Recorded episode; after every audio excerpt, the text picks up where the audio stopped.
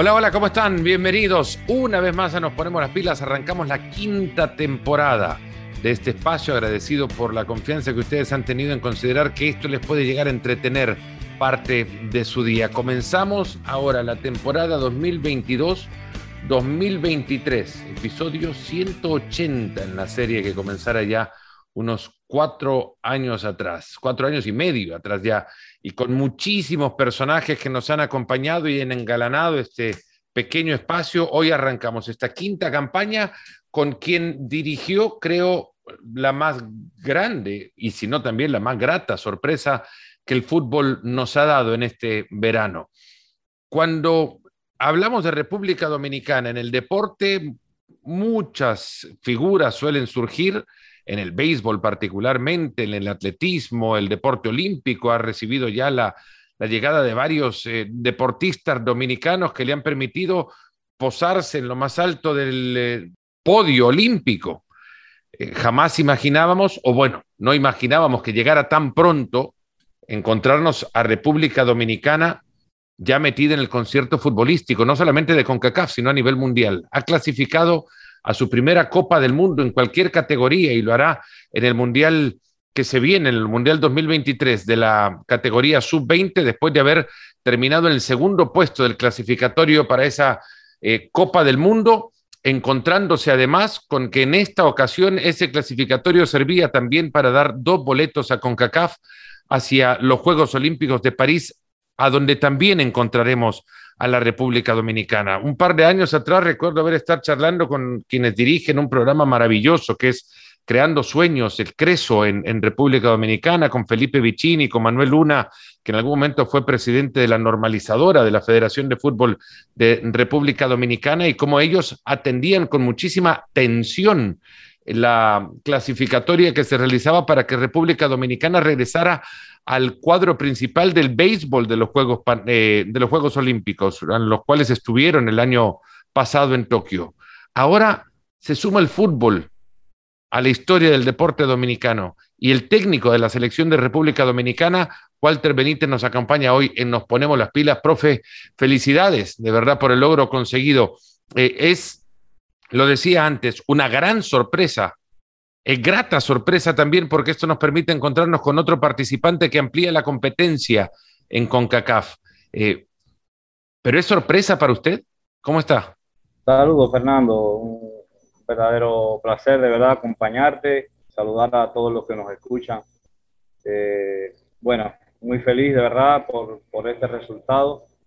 Eh, cuando se habla de la República Dominicana, todo el mundo lo asocia con, con su música, sus playas, eh, en el ámbito deportivo algunas disciplinas como el béisbol, el atletismo, eh, pero bueno, no así como el fútbol. El fútbol ha tomado en los últimos años eh, un aplomo, digo yo, en, materia de competiciones y bueno, contento con el trabajo que se ha realizado. en, lo, en la vida real no me sorprende tanto a mí eh, esta clasificación, puesto que veníamos haciendo un trabajo serio desde el principio. Eh, teníamos un buen grupo y creo que, que, podíamos lograr al menos la clasificación mundialista por, por el hecho de, de tener una, un camino eh, muy, bastante claro, asequible a, a, nuestras posibilidades. por supuesto, teniendo una buena preparación en, en, esta última etapa y, y logrando que los jugadores estuvieran al nivel. Así que eh, realmente para muchos fue una sorpresa, lo considero así porque no se esperaba, pero nada, muy contento y, feliz por, por, este logro. ¿Qué, qué ha provocado en, en, usted puntualmente, en su agenda eh, diaria esta clasificación? Imaginaría que, que, bueno, primero que no pudo estar en el proceso de clasificación ahí en Honduras, y de eso estaremos hablando un poco, así que todo lo siguió desde República Dominicana, pero a partir de conseguir la clasificación, ¿cómo han cambiado sus días? Sí, no, a partir de la clasificación, eh, de hecho, ya planificando, tomando un buen programa para que estos, estos jugadores y este equipo eh, pueda llegar a las competiciones que se nos van a presentar en, el mejor nivel. Eh, de hecho, haber llegado a la final nos da la, la, medida de que tenemos que, que, crecer un poco más, tenemos que ir a un nivel más alto, puesto que los equipos que nos vamos a enfrentar van a estar eh, en este nivel que tiene los Estados Unidos y, y, mucho más. Así que es un reto, de verdad, tener que enfocarnos en, en otras cosas más, más grandes para, para poder llegar al, al Mundial de la mejor manera. Ahora, cuando, cuando, le preguntaba sobre esto, quería saber si en realidad eh, ha podido descansar de tanto pedido de entrevistas y charlas que seguramente le han llegado no solamente de adentro, sino también de afuera de República Dominicana. Sí, de hecho, de verdad que esto ha sido un impacto. Eh, los medios eh, intentando siempre comunicarse conmigo, con, con, la federación, o sea, es realmente inédito, es un, momento único y creo que para mí, en lo personal, de verdad que en estos días ha sido muy, muy tenso, pero nada, muy feliz, eh, eh, complacido de, de poder eh, dar declaraciones, de poder contar cómo ha sido esta historia, porque realmente es algo bonito que, le hacía falta al fútbol dominicano. Y, meternos, meternos ahí en el, en el, mapa futbolístico, porque como no es un país de, fútbol, creo que esto nos viene bien a todos. Usted viene de Cuba y lo contrataron hace poco menos de un año. En septiembre del 2021 es cuando usted arregla con la, Federación de República Dominicana.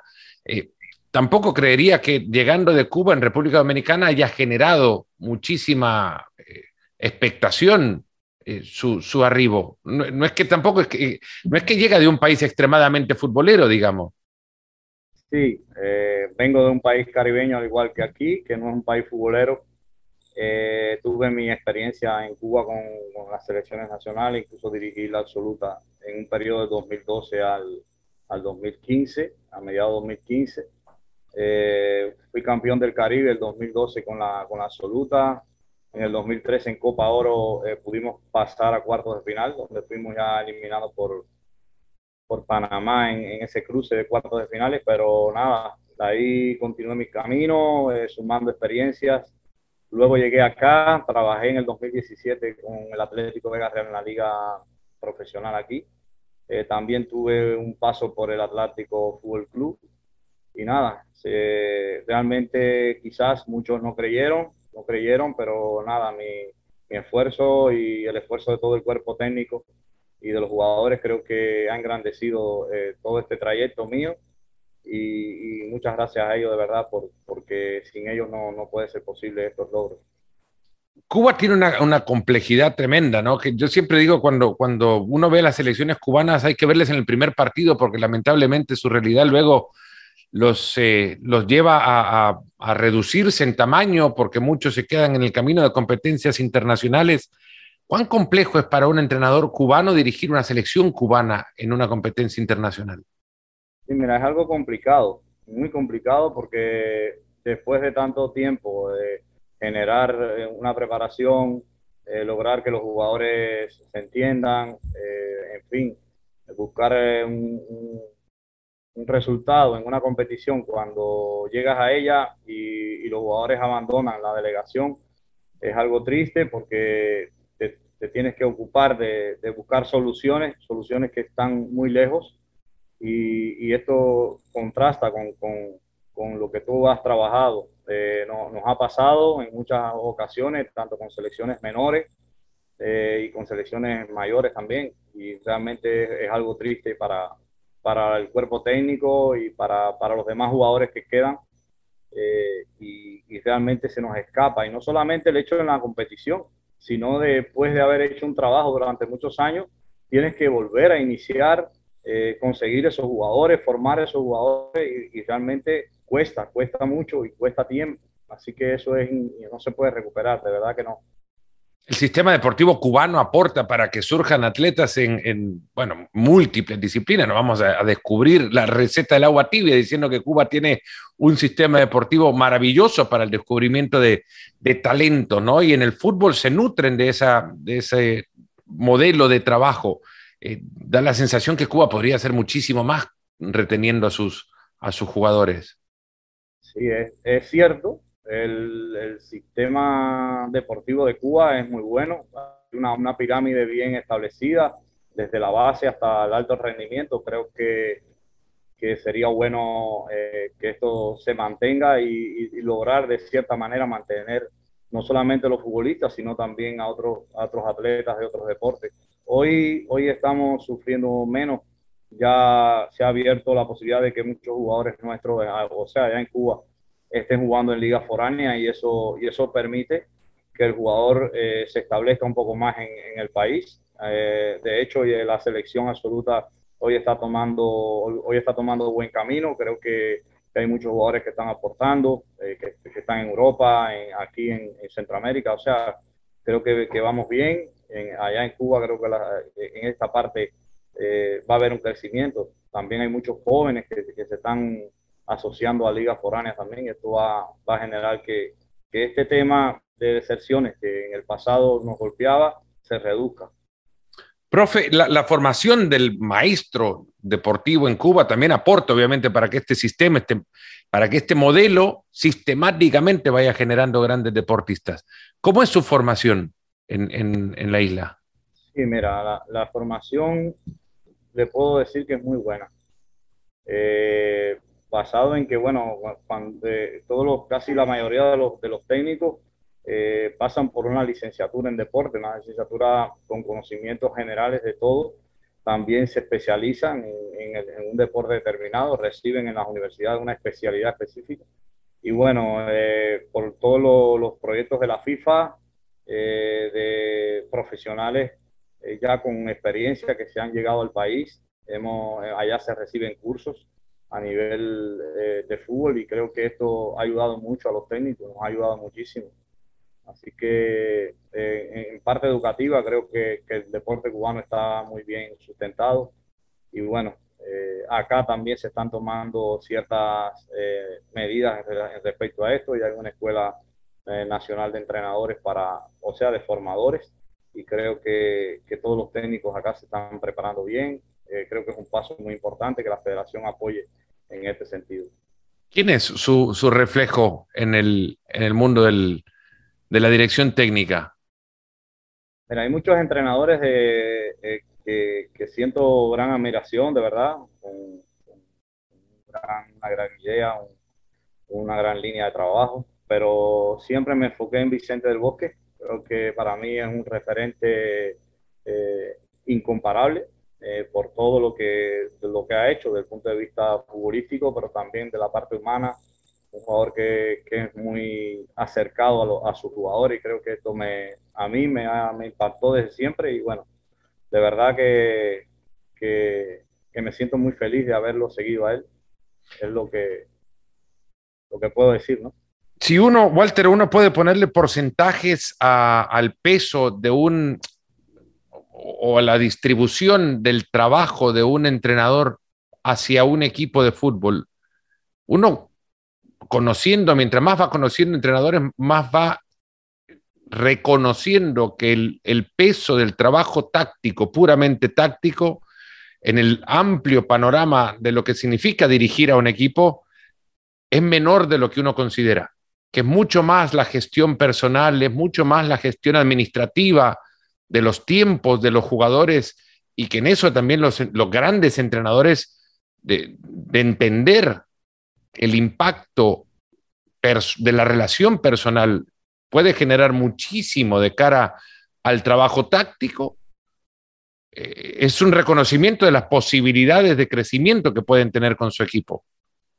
Sí, es cierto. Eh, en la medida que tú puedas gestionar eh, ese acercamiento al jugador, de poder conocer, de poder aprovechar los momentos, los tiempos y de poderlo guiar en, ciertas situaciones, creo que nos conlleva a los entrenadores a, poder crecer y que el, que el, ámbito táctico del equipo, del entrenador, de la visión que tenga el jugador, eh, se pueda desarrollar a un máximo nivel. Creo que, que ahí está la clave. Eh, los entrenadores, en la medida que vamos conociendo, que vamos eh, observando incluso el, desempeño también del jugador, creo que vamos a, a, tener un impacto positivo desde el punto de vista táctico y de rendimiento de los mismos. Profe, cuando se entera que no puede viajar al clasificatorio sub-20 en Honduras, ¿cuál es el proceso para establecer un método de trabajo a distancia? ¿Cómo, cómo logran entender cuál va a ser la función de cada eh, componente del cuerpo técnico y cómo usted, porque no le enseñan en ningún cuerpo técnico a dirigir por WhatsApp. Sí, mira, eh, inmediatamente que, conozco que ya no hay posibilidades, se agotan todas las posibilidades de, poder llegar, eh, lo primero es buscar una solución. Y inmediatamente con mi asistente Mariano Pérez le digo, mira Mariano, eh, esta es la realidad y tenemos que lograr una comunicación permanente para mantener todo lo que estamos planificando y que los jugadores puedan entender a distancia eh, todo lo que se va a ir generando durante la competición. Eso es lo primero, establecer bien cómo va a ser el mecanismo, quién, quién recibe llamadas en el, en el, momento del partido, quién transmite la, la información, eh, eh, las indicaciones, pero primero que todo, trazar bien el plan de juego, eh, y que si esta comunicación, esta conexión, por cierto y determinado momento que ocurrió, eh, no ocurre, eh, ya todo está previsto. Es tener todo previsto, todos los detalles, porque no hay tiempo. Incluso el, el, momento en que ocurre el partido y en el que yo quizás pueda estar observando son, son segundos o quizás llega hasta un minuto de retraso. Y esto pudiera ocasionar eh, cualquiera de, cualquier descoordinación.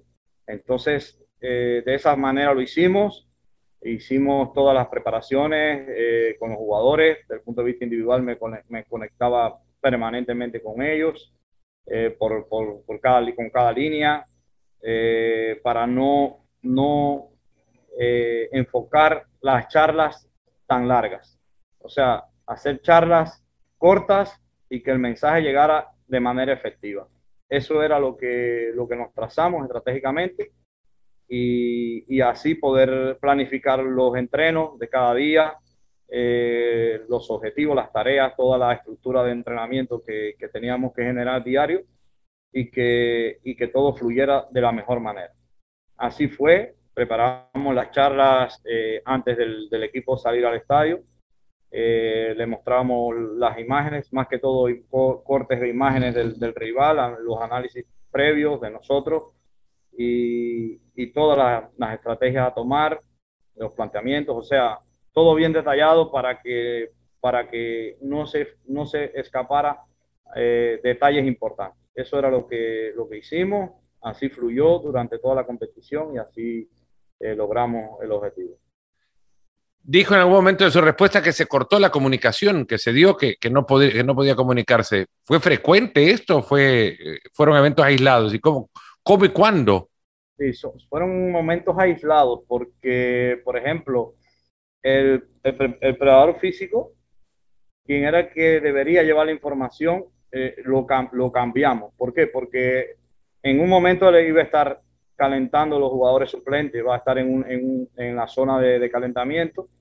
El fisio, que es el otro, eh, que era el que recibía esa información, eh, en momento tenía que entrar a la cancha a atender a un jugador, que sucedió cuando la lesión de, Israel, el lateral izquierdo, y también del, del, portero, donde ahí rápido hay que, hay que tomar la decisión de hacer los cambios.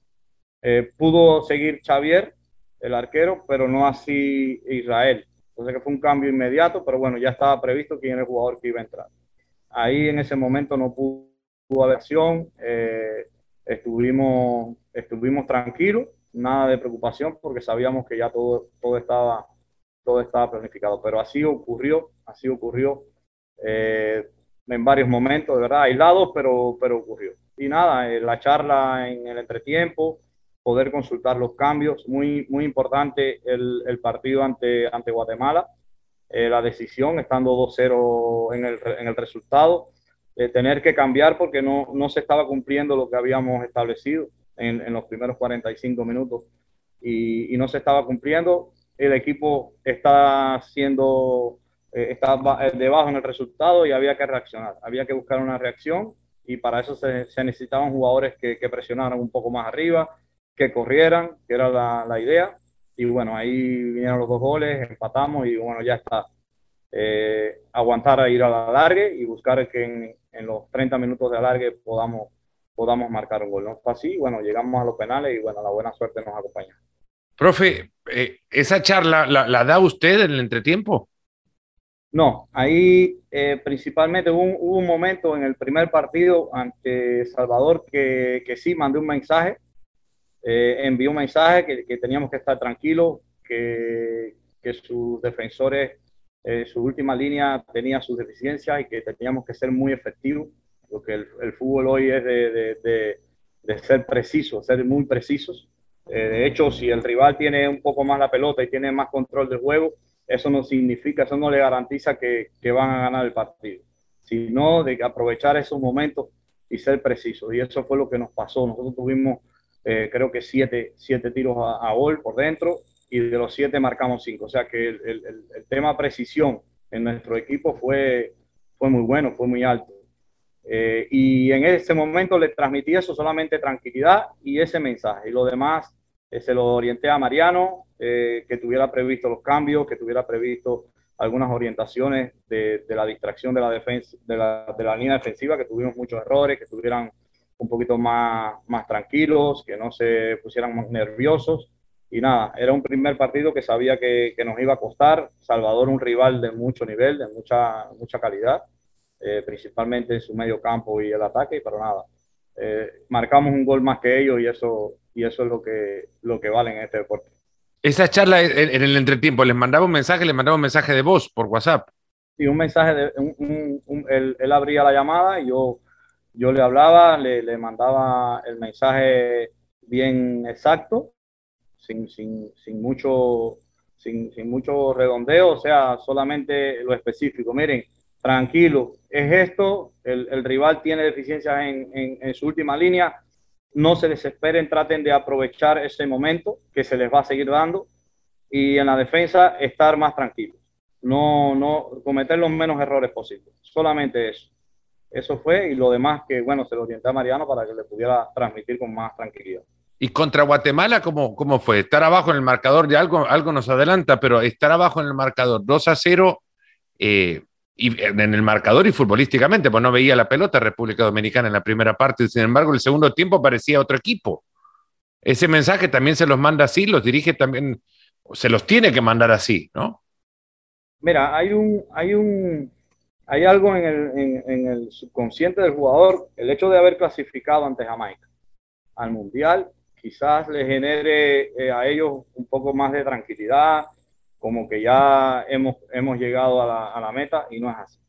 Eh, de hecho, terminando el partido contra Jamaica, yo les digo a ellos que tenemos que ir por más, que tenemos una oportunidad, que Guatemala ha eliminado a México, eh, algo que muchos no se esperaban, pero Guatemala era un buen rival porque lo vi durante su, su fase de grupo y, y bueno, en, en, otros momentos de, de, su, de su intervención en partido amistoso y creo, creo que, que podíamos lograrlo. Teníamos, teníamos, teníamos grupo para responder, teníamos jugadores para responder eh, y estábamos en un buen momento. Entonces, eh, eh, el fútbol es de oportunidades y, y creo que, que, ese fue el mensaje en el segundo tiempo que le, que, le, dije a Mariano, ten, tenemos que, que, hacerles creer que sí podemos.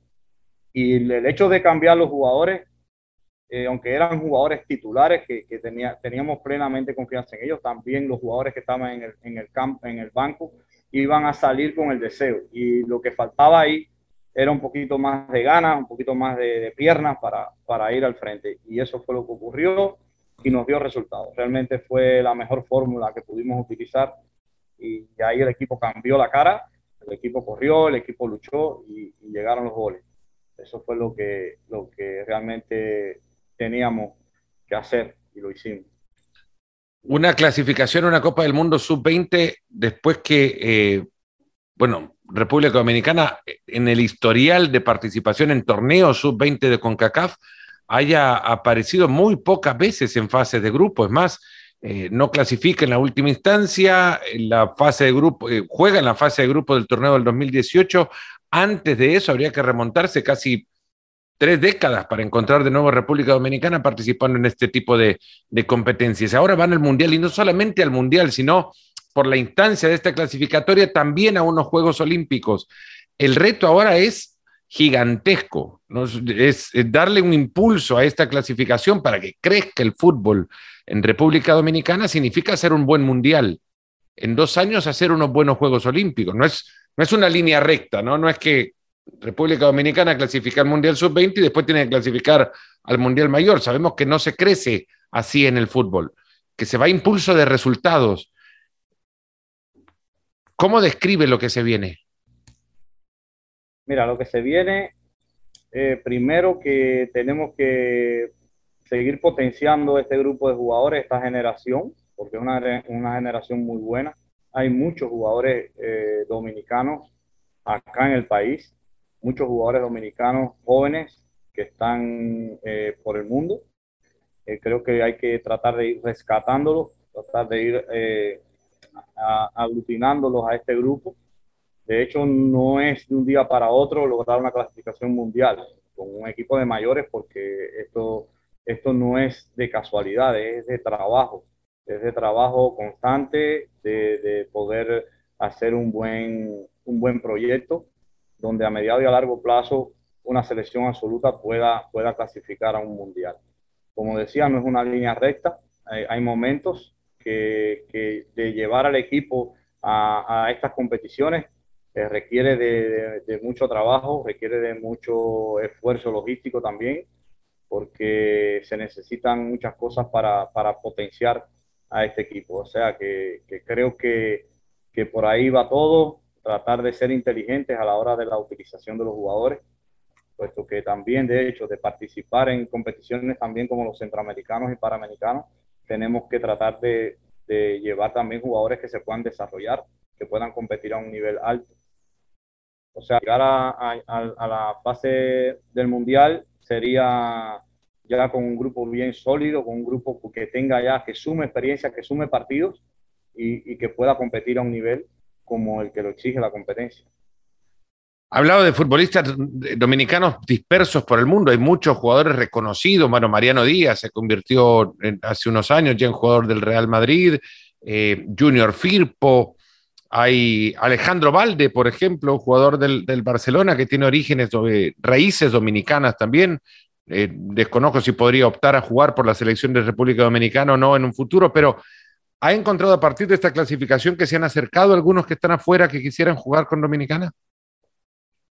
Mira, de hecho ya eh, estos jugadores como Mariano, Firpo, bueno, los demás, son jugadores que, que, ya compiten a un nivel, al máximo nivel, al nivel élite. sería muy bueno que, que, esos jugadores se pudieran rescatar, pero nada, eso es un trabajo que, que debe de hacerse con, con mucha sabiduría, que el jugador sienta eh, el deseo de venir, eso es, es importante. Y es más fácil, profe, eh, provocar ese deseo, conociendo que los Juegos Olímpicos se optan para tres jugadores incluso por encima del límite de edad y que es atractivo ser olímpico. Sí, claro, eh, el deseo de ser olímpico y, provocarlo es, lo ideal. O sea que para nosotros sería un privilegio poder contar con jugadores como estos en, nuestra selección, porque sabemos que, le van a aportar mucho, que sabemos su experiencia, su currículum y creo que, que, sería muy bueno para, para, nosotros, para el país, para el equipo, que, que pudieran sumarse este, este, tipo de jugadores.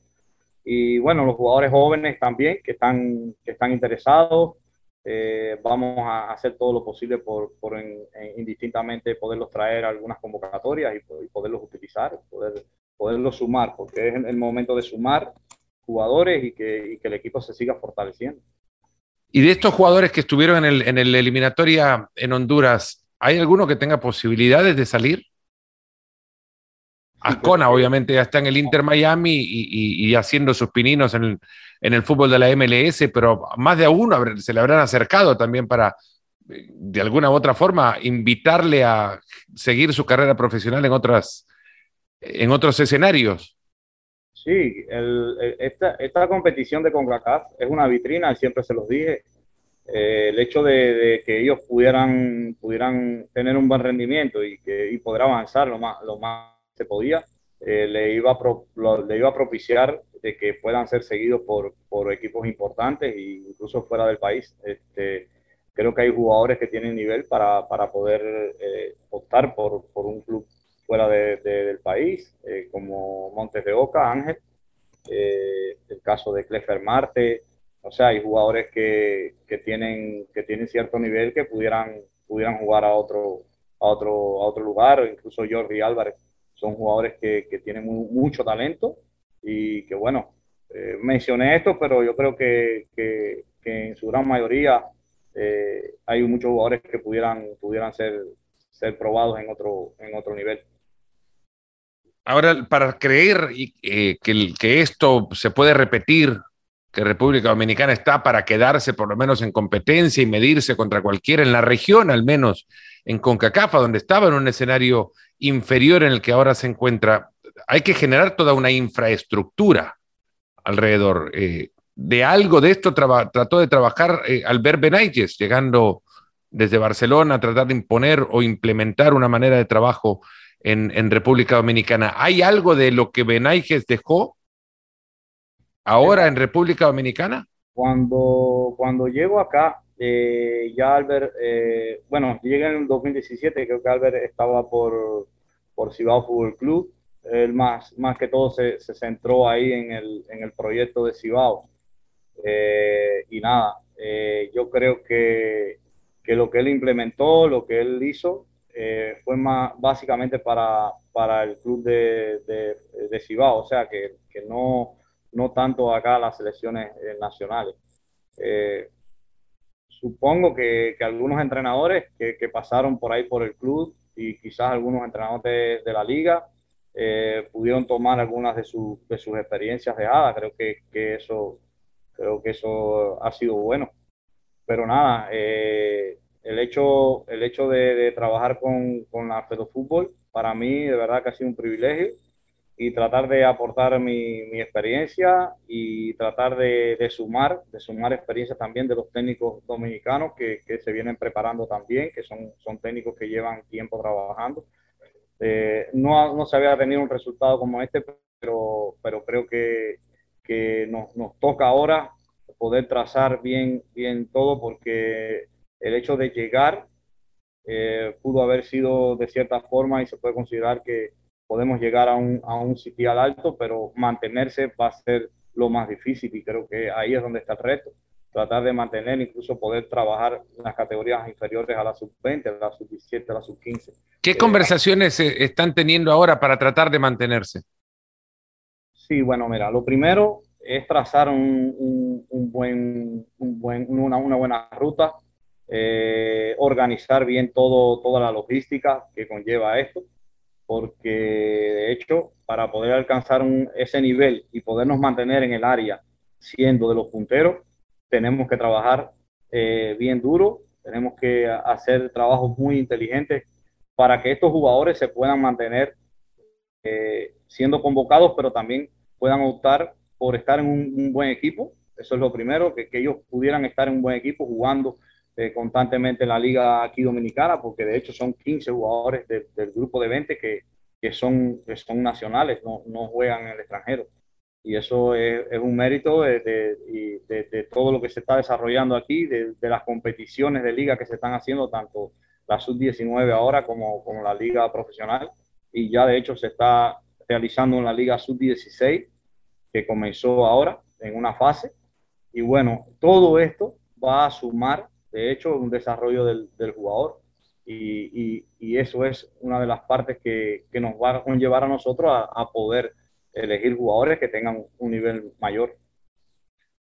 Walter Benítez, técnico de la selección de República Dominicana, que ha clasificado no solo a su primera Copa del Mundo Sub-20, sino también a unos Juegos Olímpicos. Ha sido muy agradable conocer eh, desde allá adentro un poco cómo se consiguió esta gesta y quizás tratando de, hasta pedirle lo imposible, alejándose de, del puesto que ocupa, tratando de ubicarse en una órbita externa a lo que usted mismo ha creado ¿Usted cómo lo califica? ¿Cómo califica lo que ha logrado hasta ahora?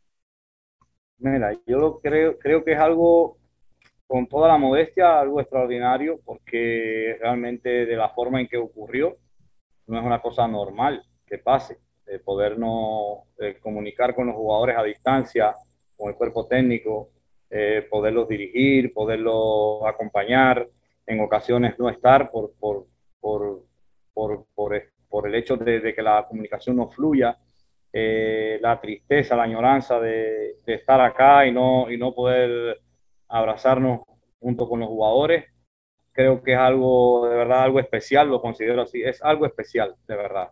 Eh, en mi carrera como profesional, eh, algo muy especial.